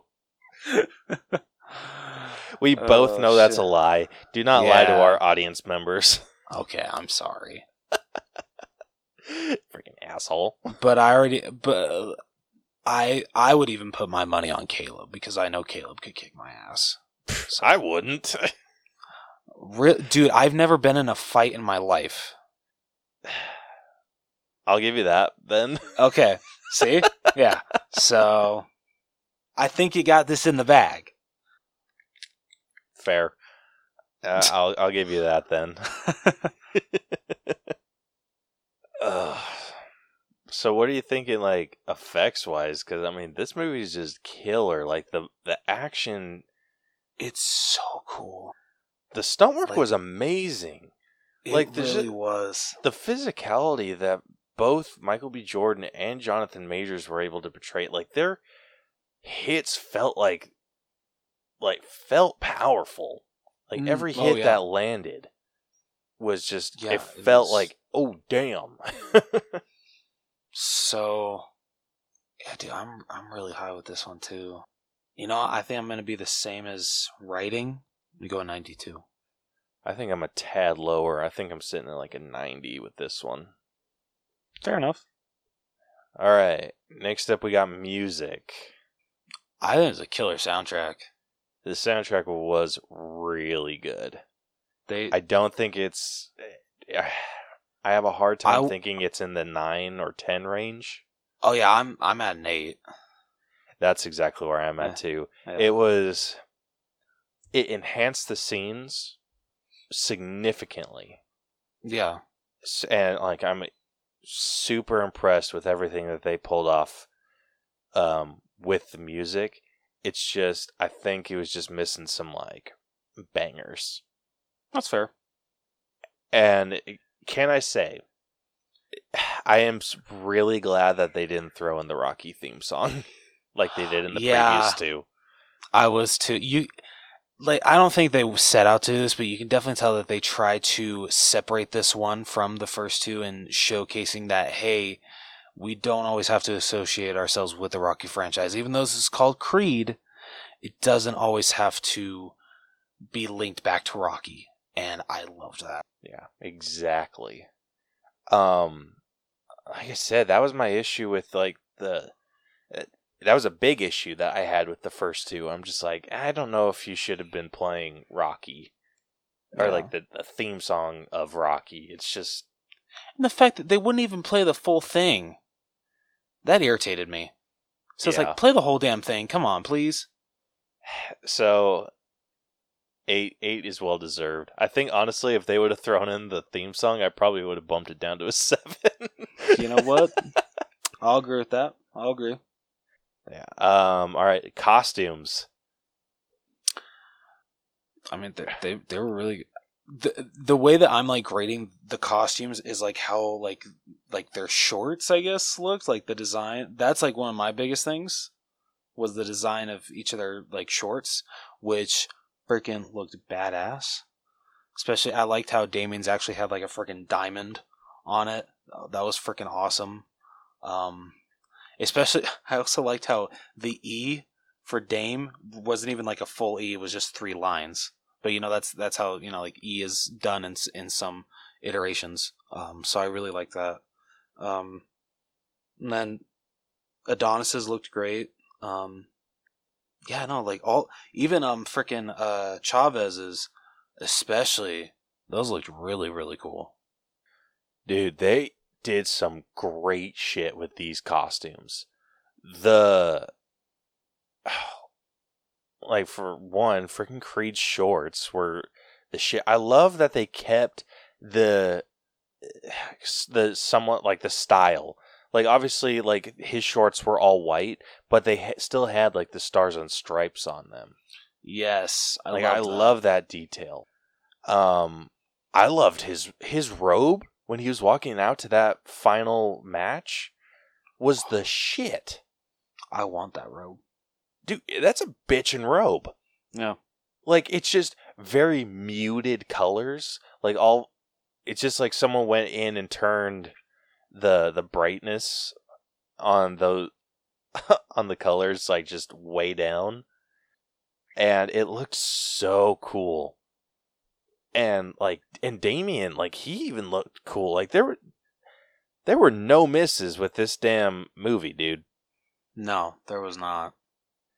like it was so good i the the again it's just the contrast between the two is was so cool to watch like how damian's wearing just all black shorts and adonis is fighting in all white.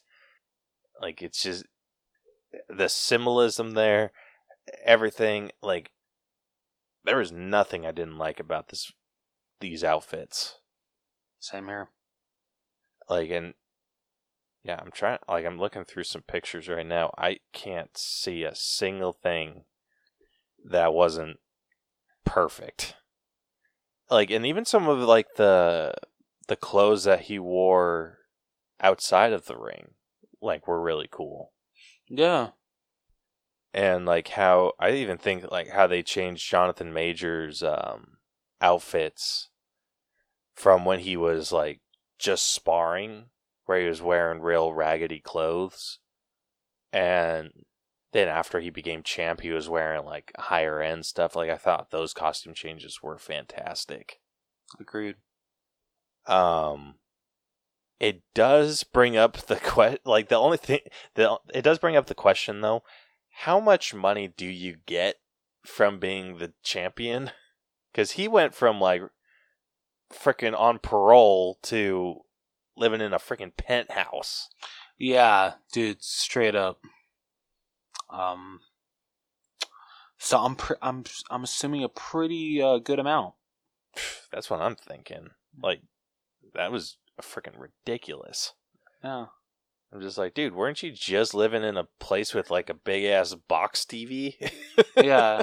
He's he was just living in like like a shitty apartment that like is probably like on like the fifth floor, shit like that. Yeah. So, ugh. Costumes here were freaking fantastic. Um, But the question is, are you at an eight, a nine, or a ten? I think I'm leaning more towards a nine. Same here. All right, last up, we got our own personal scores. Who should take this one? I'm good with either. Don't I take it? You're running the show. Go ahead. Okay. Well, if I'm running the show, how about you take it? All right. I I will say I'm not. I have never been the biggest fan of boxing movies. There's been a few standouts with me, uh, or just like fighting movies in general. That, like I said, there's been a few standouts. Um, not very many. Like I, I think I've only seen maybe one Rocky movie, and that was Rocky Balboa, and honestly wasn't super impressed with it. um, I I did really like uh Warrior. Uh, that one was with Tom Hardy. Really liked that movie. Um, I also really liked. Uh, I'm thinking about it too hard now, I'm I'm not going to remember. Um. Oh, here comes the boom with Kevin James. Oh yeah, I freaking love that movie. so, I've never seen it. Oh, it's good. Yeah, okay, I'll have to check it out. Yeah, so I like those are the the big like fighter movies that come off the top of my head, ones that I actually really liked. Um and I'm adding Creed to this list. I'm adding this one and I'm adding the first one. The second one, meh. But I can I can see myself going back and watching 1 and 3 over and over and over again. Like it it is so good. And 3 is just a masterclass of how to freshen up how these movies feel. So I I I went in not expecting too much because I was either thinking it was going to be a little bit better than two or slightly worse than two. So, like I said, didn't go in with super high hopes, but I came out really impressed. And I freaking loved it. So, I'm sitting at a solid 90. Um, so I I absolutely agree with everything Caleb said. Um, I have never seen a Rocky movie, like I said earlier. Um, so this this Creed franchise, or sorry, this Creed trilogy was my first introduction uh, to uh, not only this world but these characters, um, and I've loved being along for the ride. Um, even though I watched the all three in a weekend or almost a weekend, literally, uh, it's it's insane. Um, I didn't have to wait uh, two to three years after each one, which I was glad about.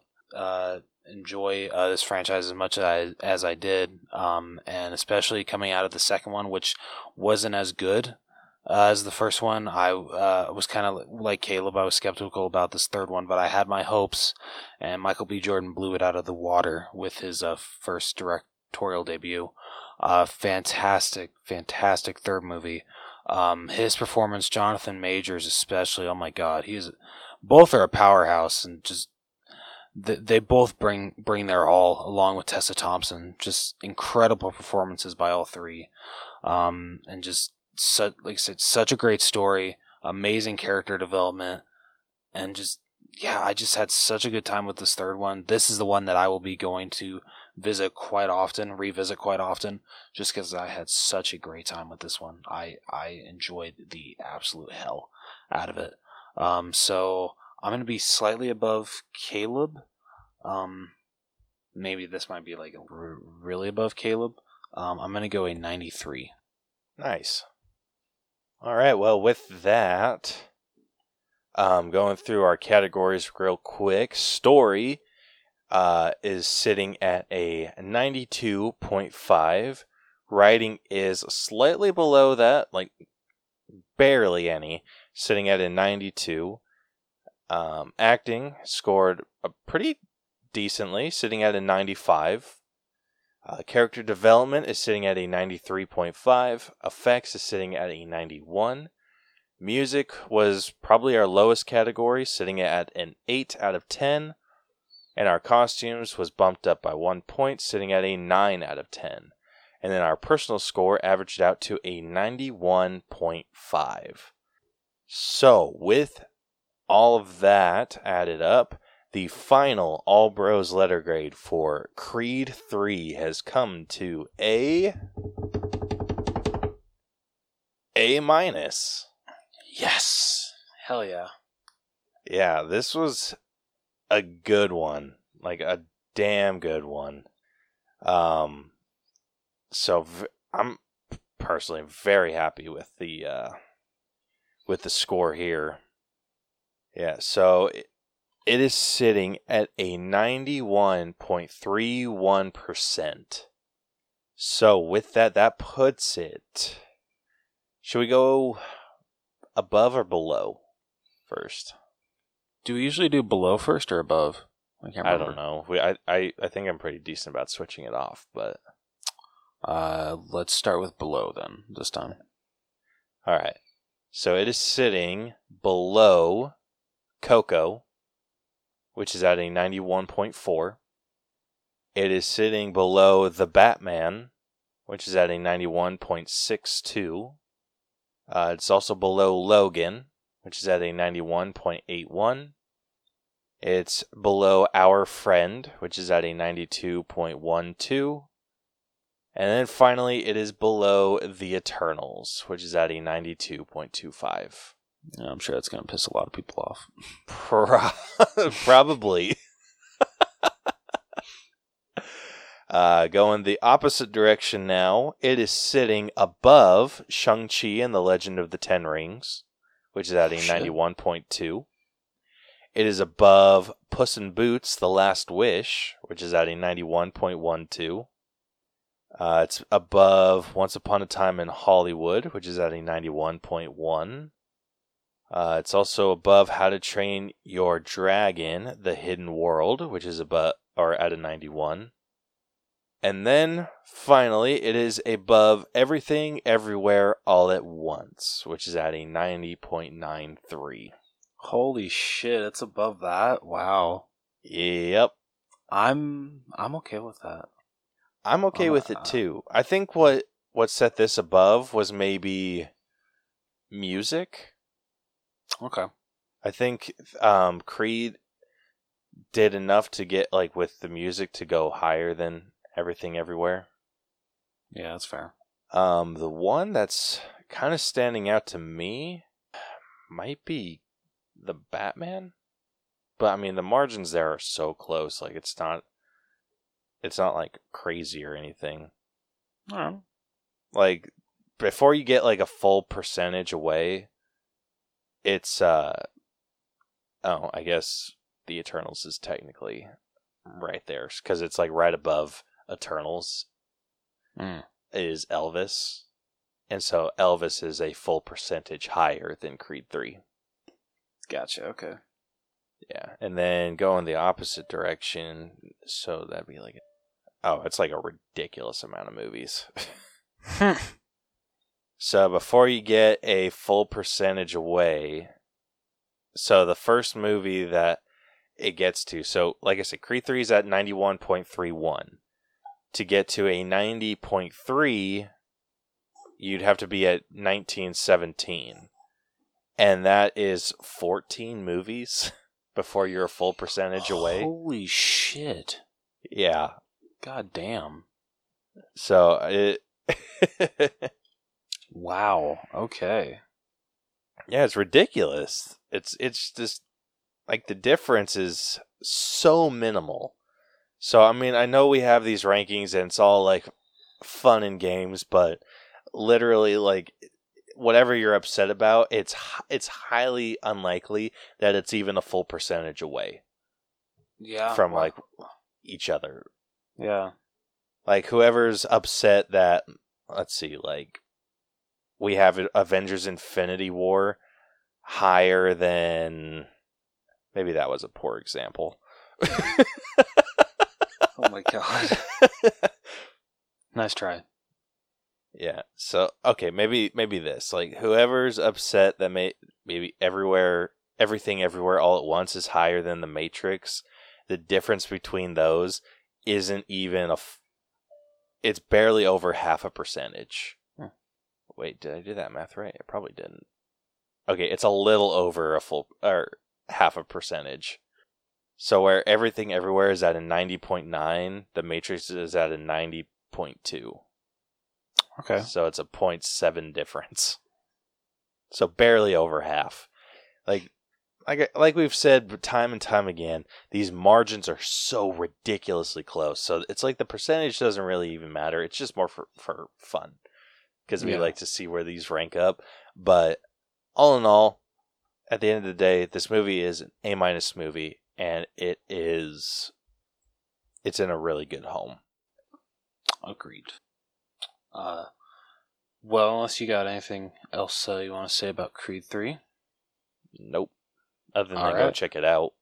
Yes, seriously, guys, if you haven't seen it, get your ass up and go see it.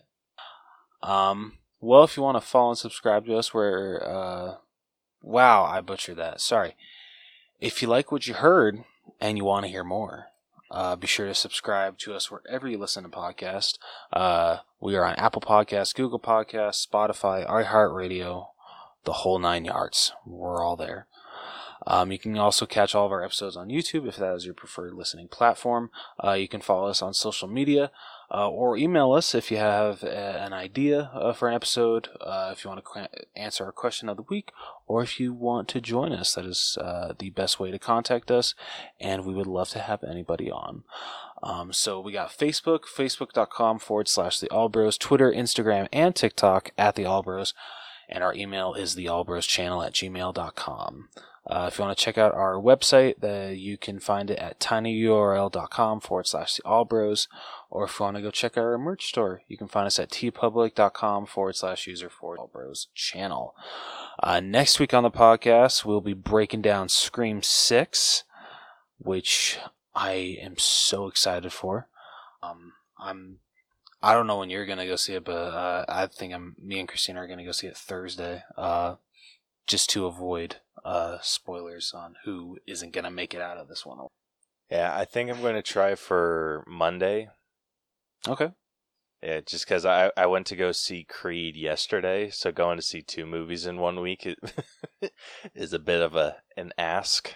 So I, I think I'm, I'm shooting for uh for Monday. Hell yeah. Very nice. Um, but yeah, uh, so you guys can look forward to that next week. Uh, but until then, this has been the All Bros podcast. I am Jonathan, And I'm Caleb. and we'll catch you guys next week. So long. Deuces.